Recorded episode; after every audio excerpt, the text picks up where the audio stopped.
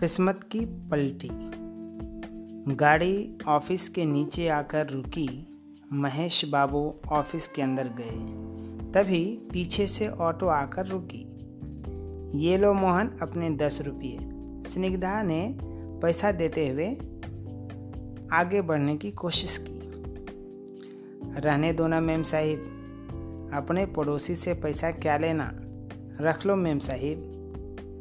नहीं नहीं तुम उसे ले लो। नहीं तो फिर कभी ना। ना ना मैडम ना, दे दो दे दो। आप हमेशा इसी से आना। स्निग्धा मुस्कुराते हुए ऑफ़िस चली गई। आनंद पार्क के पास महेश कब से इंतज़ार कर रहा था? तभी साहब जी, आप यहाँ? हैरत से अमर ने पूछा। अरे, वो मैडम जो तुम्हारे गाड़ी समझ गया साहेब? बगल में ही कुछ सामान खरीदने रुक गई। यहीं वो भी आई है। अच्छा ये बता, तुम्हें कोई लड़की पसंद आई कि नहीं अब तक? महेश यूँ ही पूछ बैठा। सच बताऊँ साहब, अपने होठों को भींचते हुए बोलना चाहा, मगर हिचक गया। सच बताऊँ साहब? हाँ हाँ बता तो सही। Snigdha ma'am Sahib how dare you bastard Mahesh ने झट से अमर की कॉलर पकड़ ली और लगातार ताबड़तोड़ झापड़ रसीद कर दिया। फटाक फटाक फटाक तभी महेश, ये क्या कर रहे हो?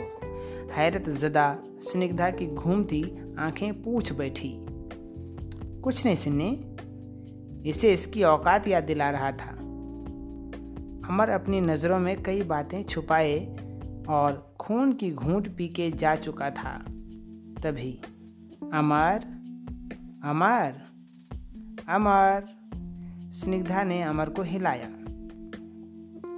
हाँ हाँ मैं कहाँ था? कहीं और, मगर यहाँ नहीं थे। स्निग्धा ने शरारती और मनमोहक अंदाज में कहा, अमर, कुछ पल के लिए अपने उदास अतीत में जा पहुँचा था।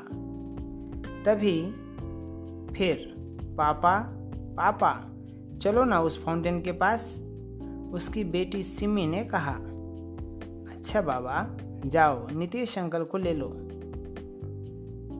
अमर ने अपने ड्राइवर की तरफ़ इशारा किया।